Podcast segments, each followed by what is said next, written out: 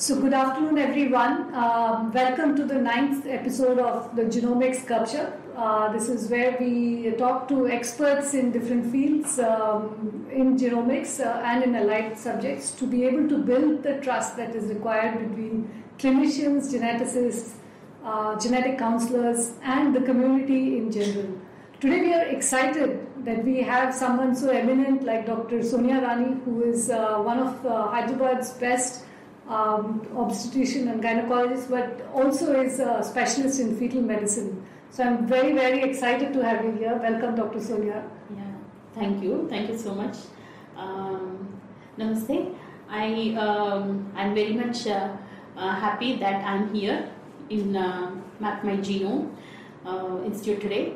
Um, recently, many genetic institutes have come up, uh, but with genomics as a background, genetics as a vast subject, it is uh, very essential that we need to have some idea about what genetics is and how it is applicable in our current uh, scenario.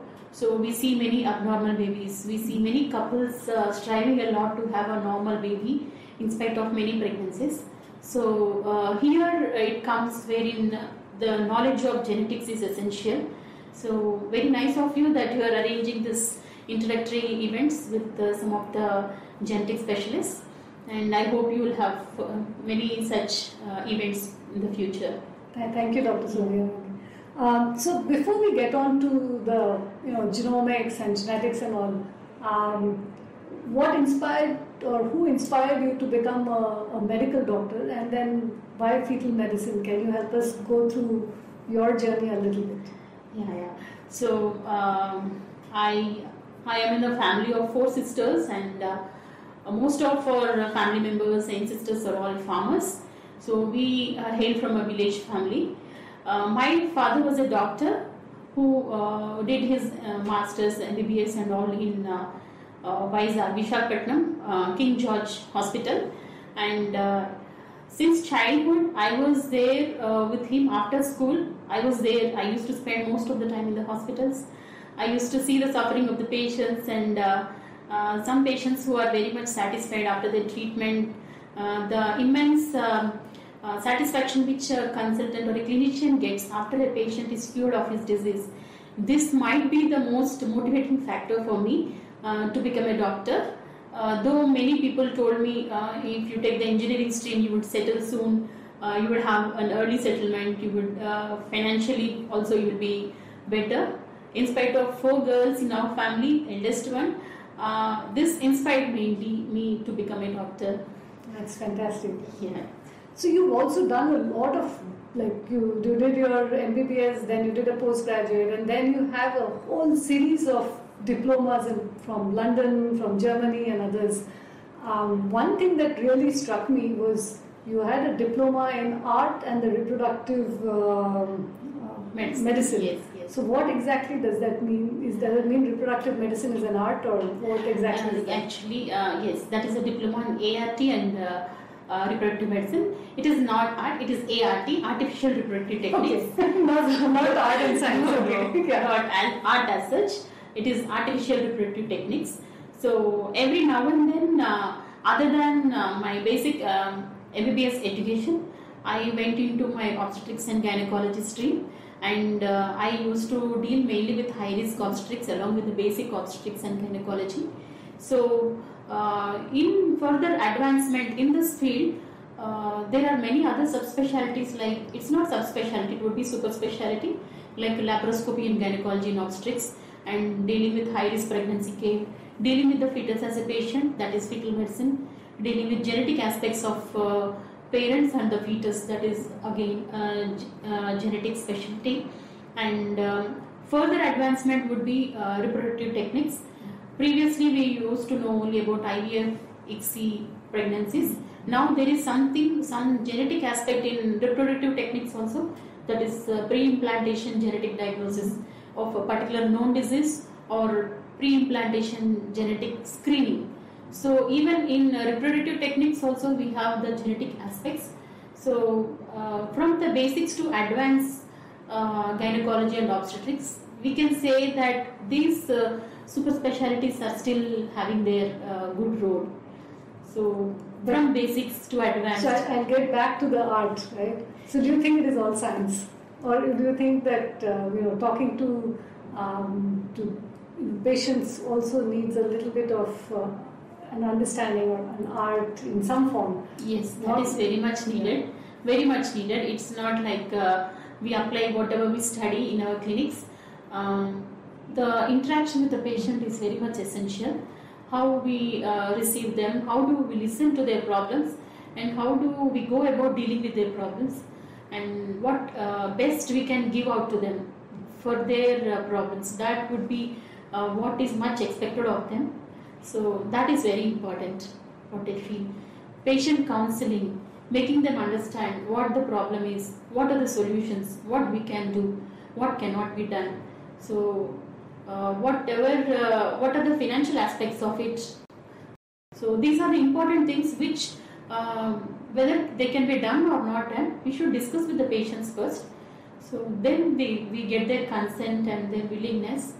That is how we can help the patients. To lay out all the options for them. Yes, yes. We give all the basket of options to them, and patient, it's finally their call to decide. what they Yes, yes. So I, I saw a video of yours which basically talked about uh, you know getting to more normal deliveries. Uh, in a time when um, I think a lot more uh, cesarean deliveries are, are going on, why do you strive to do that? Yeah, this is a good question. So basically, we come from uh, a normal deliveries. Previously, they were all normal deliveries, and uh, cesareans were very less. Few decades back. Now uh, cesareans are uh, high, and in Telangana, it seems uh, we are doing the highest number of cesareans here. Recently, the um, government has also been uh, issuing notices to most of the obstetricians and gynecologists. Way back, going way back to our decades, few years back, it is essential that um, we need to do normal deliveries again. We are doing, but still, uh, most of the gynecologists should be motivated to have some patience to treat. Even the patients are nowadays not uh, so much motivational towards having normal delivery. This uh, motivation for normal delivery doesn't start at the time of delivery. It starts from the beginning of pregnancy, confirmation of pregnancy onwards. So that is how throughout the nine months we tell them what things to be done, what not to be done. Encourage them more towards a normal delivery, uh, and uh, we should stop the pampering from their parents. So the pain tolerance, different kinds of exercises which they should do, and different kinds of the food which we get now and the food few decades back is also different. So certain food restrictions also should be there, and the prenatal yoga, motivation from birth assistance that is also important. The prenatal yoga will help much. So these are the important things. It's an uh, all-round uh, environment that should be favorable for the women to have a normal delivery. Family members support, the institutional support from the hospital uh, consultant and the staff is also very much essential. Not just the clinician uh, motivating the patient. It's an all-round wholesome support. I feel. Yeah, the family and everybody else should that is very very important. So um, I think uh, when when they come to see a doctor like you, do people come to you? I mean, do large majority? I can't say. I'm sure there is no generalization, but do a large majority of you come to you six months before they plan on a baby, or do they come after they've had a you know after they've conceived? Or when do people come? When do come people come to a fetal medicine uh, specialist? Um, maybe if you can help us uh, understand a little bit of. So this varies in different parts of the country. In rural areas, the uh, awareness is less, so they don't see the consultant until they are three months of their pregnancy. Whereas in urban areas, cities like uh, this high metropolitan cities, they do come for a preconception counseling that starts three to six months before planning pregnancy. Most of the couple come six months ahead for uh, before planning pregnancy, wherein we advise them certain important blood tests. We assess their medical conditions, previous surgical conditions, personal history, and any family history of any genetic problems. So this uh, six months of uh, period, it will give us some advantage to diagnose and uh, see her preparedness for a pregnancy to bring out a healthy mother and baby. So in rural areas, that is not the case. Mhm. Even past 12 weeks of pregnancy, 14 weeks of pregnancy, they don't uh, come to the clinician because it is the taboo in their uh, house that until three months you, you should not go to the doctor. So what the elders say, that is the same is being followed. Mhm. So that is the difference in cities and uh, rural areas. So, do you think that uh, you know if money wasn't a constraint, um, do you would you uh, think that doing a carrier uh, screening, um, you know, a genetic carrier screening, is something that parent uh, that uh, to be parents would should be doing uh, in terms of understanding their um, you know what kind of um, potential mutations they have? Is that something that is uh, one whether you advise it and two whether patients like it? You know that is both of them are the both of them are, are potential Places where- yes yes so uh, here yeah financial constraint is one of the important thing. And uh, first of all the patient should understand whether it uh, helps them or not. If there is any family history again of any genetic disorders even before they plan for uh, uh, marriage that is prenuptial counseling we say.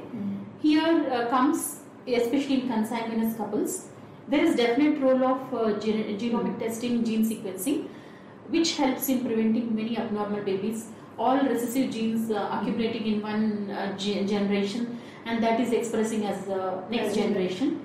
So uh, this is this comes as premarital counseling also. So here comes the importance of genetic counseling definitely and genomic sequencing especially it helps there So I remember in there is a app that had come up in the US. I don't know whether you've you've come across that or not, but uh, basically it was to look at the carrier screening for uh, potential parents to be, and uh, it was more for dating. So now I mean, I- so that is all selective things So basically, you select that you know if you if you upload your um, you know, all these uh, you know, carrier status, if there is a potential uh, Yes, yes. possibility, Yeah. then you did decide not to not to go Yes, ahead with that. because in those countries they know their uh, genetic status already certain genes like cystic hygroma genes and uh, uh, certain important major recessive genes which they have already know Already from their uh, parents or diagnosis at birth.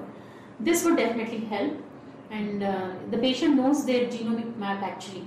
They know their genetic uh, uh, disorders prior to their uh, planning for pregnancy or prior to their planning for marriage so two couples having the in a couple if both they have the same disorder better they can avoid that so yes that helps very much i don't think in india it's So no, we, we are seeing a lot. I mean, some people are coming to us. We have a product called Match My Genome where Yes, we yes. match them, yes yes uh, and the whole that will help a lot actually The concept of doing a genome patri, we said you don't match your genome patri, you match your genome patri, right? Yes, yes. so, so that is what we were thinking, but it's it's slowly starting to in- increase. But Yes. uh, I think we need a lot more awareness. awareness yes awareness is very much essential So one of the other things that we often see, um, both in terms of understanding genetic risk and others, is uh, PCOS, and that's fairly common uh, amongst women. So do you think that that's something that affects uh, their uh, possibilities of getting pregnant, or how? I mean, is there any correlation that, that is there, or what happens? PCOS definitely affects uh, fertility especially. So PCOS is polycystic ovaries is not a single gene uh, uh, etiology. It is multigenic and it is multifactorial. So environmental factors also do have effect on the uh, kind of PCOS or the age at onset of the polycystic ovaries. So when when comes to the fertility aspects, it is much affected.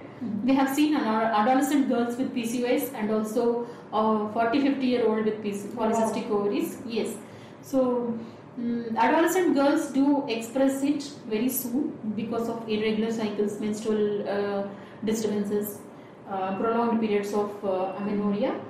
Mm, so if we uh, modify their lifestyle at that earlier stage, that would help them a lot in preventing the future uh, fertility related issues. And later on, it is the metabolic syndrome, which is very dreaded situation next after fertility.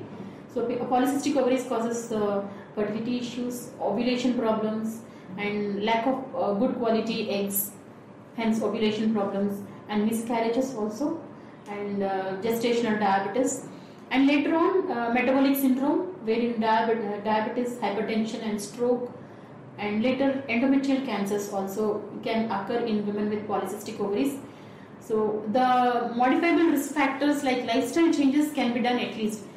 If not the genetic factors which cannot be modified, at least the environmental factors like lifestyle modification can be done to um, overcome certain uh, problems.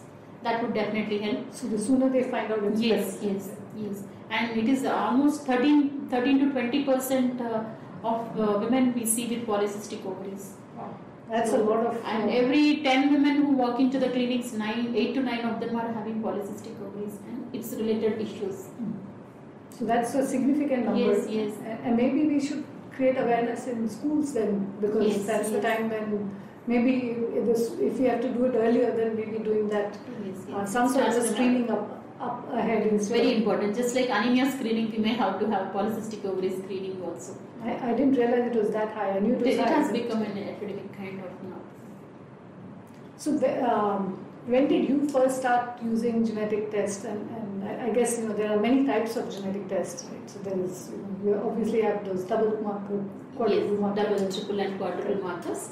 Uh, right from my practice onwards, I did my uh, MBBS in Osmania and uh, post graduation was from Kakatiya Medical College. That is a government hospital in Warangal. So there, the private clinicians used to do in government setup. It was not possible to do the double marker test. So it was only the ultrasound which was available then, way back 12 years.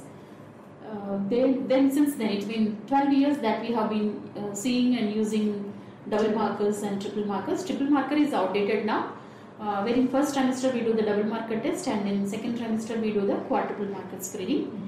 Now here in uh, Hyderabad we do first trimester quad test where we have advanced assessment of preeclampsia screening and uh, prognosticating uh, fetal growth problems and uh, fetal uh, preterm deliveries.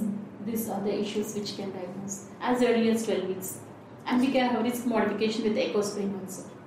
So, so basically, uh, the sooner you do these uh, um, these tests, one you can understand some of them which are genetic risks, but also other yes, risks. yes, genetic factors and also uh, uh, placental issues also we can modify. certain, modify uh, yes, certain things can be modified. I think that's the key part. And I think if people realize that these are all things that are actionable in some sense, then Yes, yes. There are still some people who don't advise double marker test even now and uh, don't advise a nuchal translucency scan even now. Uh, still awareness, lot of awareness is needed. So I, I, guess you know that's something that hopefully will build over a period of Yes, time. yes. So how how important do you think is genetic counseling? Or clearly you lay out the options for patients as well, but in terms of just helping them understand recessive or or you know different kinds of um, you know understanding why why this happens.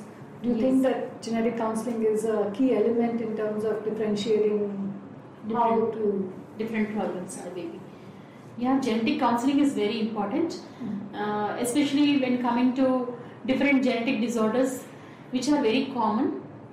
And uh, those rare disorders we do try to counsel them by doing the genome sequencing and all those things. And uh, double mark starting from double marker test onwards which starts at 12 weeks onwards there itself we start counseling them about different chromosomal problems.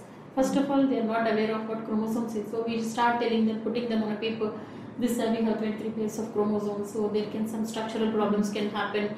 So mismatch some genetic uh, material can be missing. So we try to explain them in their own language so that they can understand. And uh, they can tell their friends also so someone will be telling me I had an nuchal transfer NT scan I had a double marker test did you have the same? So that is how educating a patient will help herself and her friends and her family members also. Regarding genetics it was not that uh, uh, that awareness was not there previously but i think most of the people are aware now. So definitely you're in Kondapur, so I'm assuming a lot of the people who come are from the IT industry yes as well. yes but still there are people among it also who are not aware of it uh, yeah to whoever it uh, comes we do explain the things So one more thing you had mentioned uh, during your initial introduction that you use laparoscopic uh, techniques. Techniques. Yes, in So- obstetrics and gynecology. So uh, maybe you can help understand you know, what, exactly is a laparoscopic technique and how does it help? Yeah. Laparoscopy is a minimally invasive surgical technique. Most of us are aware of cesarean sections wherein we give a 15, 10 to 15 centimeters of incision over the abdomen. And uh, in laparoscopy, it is uh, no uh, scar kind of technique wherein uh, the size of the incision is less than 1 centimeter. It is 5 millimeters, 7 millimeter incisions wherein there is no stitch, even stitch is also not applied. We usually use this in uh, gynec uh, setup, mostly for gynec surgeries, for uh, ovarian cysts, polycystic ovaries, to diagnose any fertility related issues and any emergencies in gynec, especially tubal pregnancies like ectopics, wherein there is rupture of the tube, pregnancies in unwanted location. So, to diagnose any abdominal pathology so this is all a minimally invasive technique. We have been using it since many years. It's been more than two decades that we are using. Mm, But it has been more used nowadays, and there are advanced technologies with this also.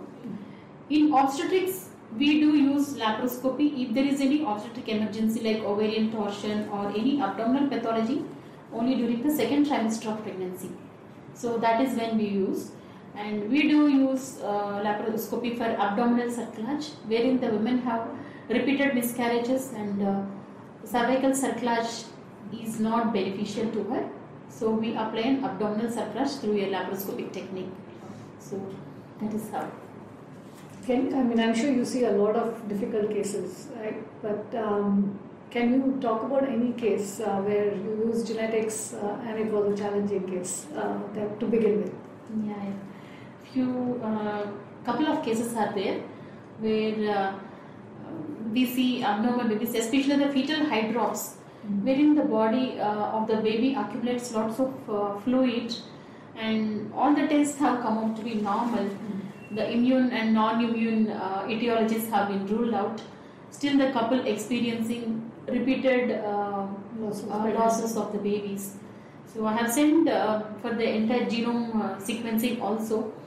Even the sequencing has come out to be normal and it has brought out uh, many variants of unknown significance also. So, but uh, I could manage one couple with uh, hydrops of uh, unknown etiology wherein she has some autoimmune pathology by giving some immunosuppressants and uh, finally they have a baby now. So we don't know the etiology, but still they have got a third baby after having two mishaps.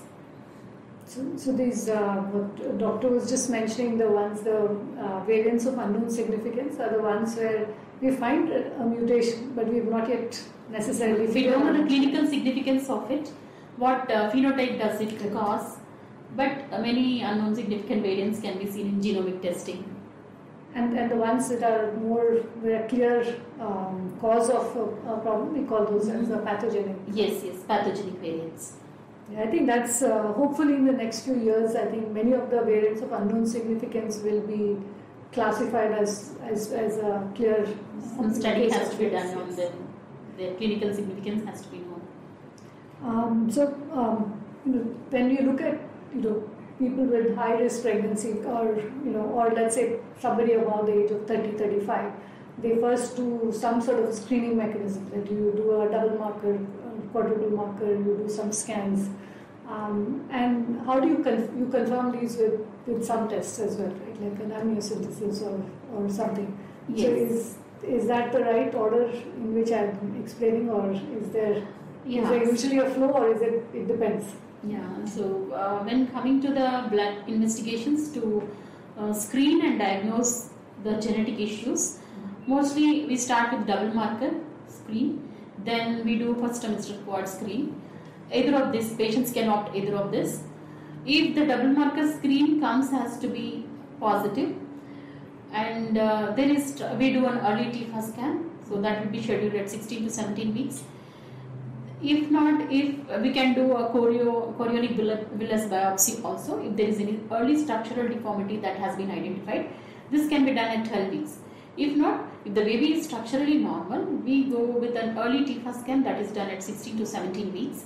And at 17 weeks we can uh, take a decision to do amniocentesis if there is any structural problem in the baby The structural problem, as per the system wise, we advise for either uh, karyotyping and uh, fish if we want to know only the basic three chromosomal problems that in 13, 18 and 21. If there is any pertaining structural problem, then we may advise for chromosomal microarray uh, to detect uh, the deletions and duplications. And uh, if there is a panel of uh, particular system, if there is a skeletal uh, problem, if there is a cardiac system involvement, neurological system is difficult to diagnose at that particular age. If there is renal system involvement, a panel of genes can be advised. Or if we know a target gene, if a previous sibling is affected, and that uh, target gene is known to us, it would be uh, a target genes based amniocentesis test. can. Yes. So this is how it goes. Uh, if the double marker screen is missed by chance, then we advise for quadruple marker screening, which can be done from 15 to 22 weeks of age. This is how. Even non-invasive prenatal test is also there, which is uh, very much used nowadays in women more than 35 years of age, certain IVF pregnancies, wherein the fetal component of the maternal blood should be at least 4%. It is a non-invasive test. We don't need to go near the baby, but it is still a screening test So with still have to- 99% accuracy. It is very much near to amniocentesis, but still we say it is a screening test because false positives also can be there. Nothing is 100% uh, sure. No, no, But that's true of most things in life, Yes, right? yes, Yeah. yes. So- None is hundred percent true. So amniocentesis is an invasive procedure, so we need to counsel the patient. We need to take their consent. We need to explain the uh, problems that may be there with amniocentesis, the advantages with amniocentesis, and then go ahead with the procedure. So, so I think you know someone needing to see the workflow of uh, you know Events. events. It's a lot of things. I think you have to take care of the, your patients in quite a lot of uh, Yes, we detail. make them go through all this terminology. We explain all the things. After that, only we uh, give them the choice. Like it's their call. Whatever they opt, they will get it done. Yes. And uh, do you see uh, that there is? Uh, how do you identify preeclampsia risk in, in women as well? And which one, which one of these many tests that you mentioned? Yeah. So preeclampsia risk can be identified as early as 12 weeks in the nuchal translucency scan. The After the scan. nuchal translucency scan is done, uh, in the ultrasound we check for the uterine artery Dopplers, wherein the mean Doppler, there is a particular number for the mean of the uterine artery uh, pulsatility index. So it, if it crosses that particular number, we usually uh, wait for the double marker report. In double marker report, it is the beta HCG and uh, placenta PAPP-A. So pregnancy associated uh, placental protein. So this is one important marker which uh, tells about the risk of preeclampsia and also fetal growth and sub- subsequently there will be fetal growth issues also. Uh, should not be less than 0.5 moms as per a standard uh, analyzer as per a standard gene analyzer. So if the PAPP-A is less than 0.5 moms and the uterine artery pulsatility index is more than 1.2 mean pulsatility index, these are the standard cutoffs which we as obstetricians usually use. Then we uh, advise the couple of the risks of having a preeclampsia, that is a pregnancy and high blood pressure related problems and uh, um, placental problems especially and placental perfusion problems. So uh, subsequent uh, fetal growth related issues and uh, low birth weight babies and low amniotic fluid babies. So these are the uh, subsequent uh, things which we can predict as early as 12 weeks. This might happen after 28 week, but we can predict as early as 12th week and uh, supplementing the women with ecosprin, which is a very wonder drug to say for uh, us as obstetricians, or 150 mg of ecosprin daily, uh, given uh, once a day till 36 weeks at least, might help uh, to avoid certain problems to some extent. It is not, it completely blocks the seam. But so it does, it's not a game changer, but still it helps. We have seen many pregnancies going into that poorer uh, prognosis of the baby. Many many babies we have seen which have done very well with ecosprin alone. So that is ecosprin is still very cost effective. Doesn't cost much. So very early intervention which helps uh, in bringing out a good baby. So, so I'm sure that you know lots. Some you must you come across so many different difficult, challenging problems. But in the end of the day, I think you know, having a, a given birth to a baby for help help couples have a baby. I think there can't be anything more exciting yes, than that. yes, yes, yes. After all these things, of this nine months, see, first of all, uh, they come to us whether we can, uh, whether we are prepared for the pregnancy or not, doctor. We don't know. Please help us. They start with that six months prior to planning pregnancy. So they start from there. Then the, throughout the nine months, each and every day is a challenging task for them. Not every couple will be as easy as we see. Uh, there are couples who face each day as a challenge. Every day will be a challenge for them. So six months prior to planning pregnancy, nine months of uh, entire duration of pregnancy, during delivery and uh, parenting. So this is how uh, complete parenting goes. Uh, yeah, So are, definitely. are there any movies? I think in movies they mostly show just people having morning sickness, and that's that's pregnancy, right? I think maybe we sh- there should be more movies which can educate us on, you know, actually having understanding, you know, what what goes on actually because not, not everybody has just. You know, some people don't even have morning sickness, but some people have this thing, and then many people have a much more difficult time than Yes, others. yes, yes. So Morning sickness can lead to hyperemesis, excess vomiting. There are people who have admitted in ICUs with uh, excess vomiting and all.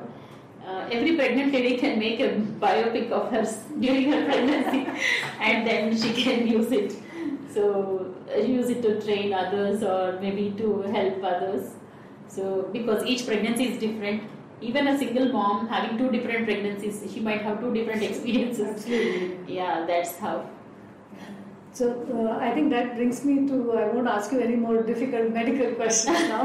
I'll, I'll come to the more fun and the light part of, of our conversation. I think you know one has been absolutely incredibly helpful. I think a lot of people who will be watching this will be uh, uh, you know people who are looking at maybe having a baby or, or otherwise. I think Yeah. that really helps them in, in understanding that better. But um, you know, in, while you're doing so many different things, um, let's start off with: Do you have a hobby? Yeah, I have a hobby. So uh, I was into sports mostly in childhood. Uh, I was an athlete, Oh, so I used to ten different uh, sports. So now I'm with different degrees to say, not with sports now. So now mostly my hobbies is just to find some peaceful time and uh, just uh, to sit in some peaceful place with greenery. That is just uh, the, the best hobby I think I should say now in the city, in this busy life and all. So We like don't, uh, uh, yes, yes, we don't find such a place. At home, I do lots of gardening. So, gardening inside my home also, I have lots of uh, green tree, green small plants and all. And you cook? Do you cook food from nature? Yeah, I'm not a good. I'm not a good. Uh, No, I thought you you plant your trees and, Uh, and most of this, uh, most of this are just uh, uh, interiors, interior plants Okay. like that. So uh, morning when I get up, I love to see the greenery and all, and I feel happy. I just uh, grow them as some uh, living beings only. That is how. That's great. And do you have a favorite book or a movie? Yeah, movies are there. Not the current movies. Most of the time, I go for the Western movies.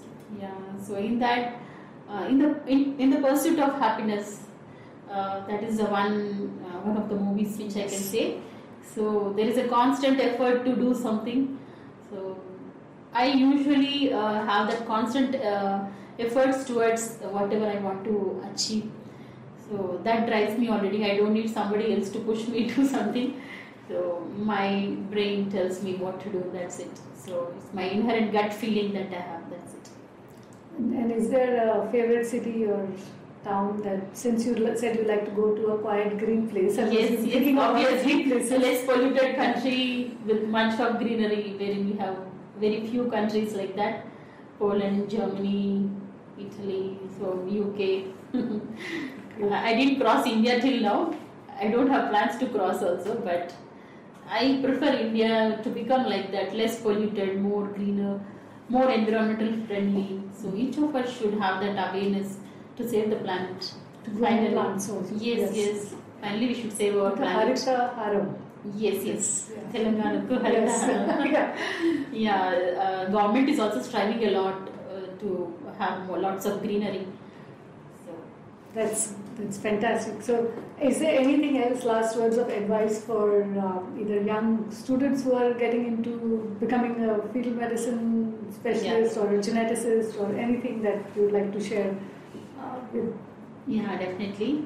So, obstetrics and gynecology is not a dead end. So, you have further super specialities also, wherein uh, you can have your basic uh, obstetric practice, but still you need to be more advanced in your uh, further super specialities. That is what I say.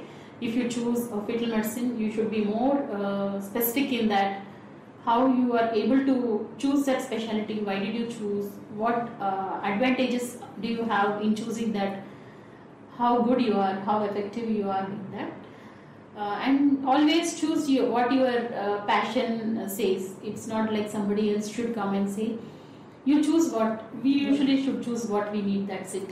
I enjoy my fetal medicine specialty.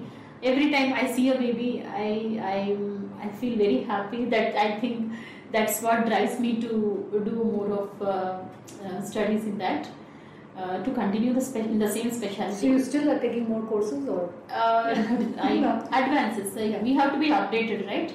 We go for further conferences and all so every time i see a baby it gives me immense happiness That's along with the parents that's what drives me so much Great. Yeah. So, thank, thank you so very much. Um, it has been an absolute pleasure and honor to have you here. And uh, I hope that you continuing in your pursuit of making healthier babies for this uh, country and planet. So thank you very much. thank you so much nice talking to you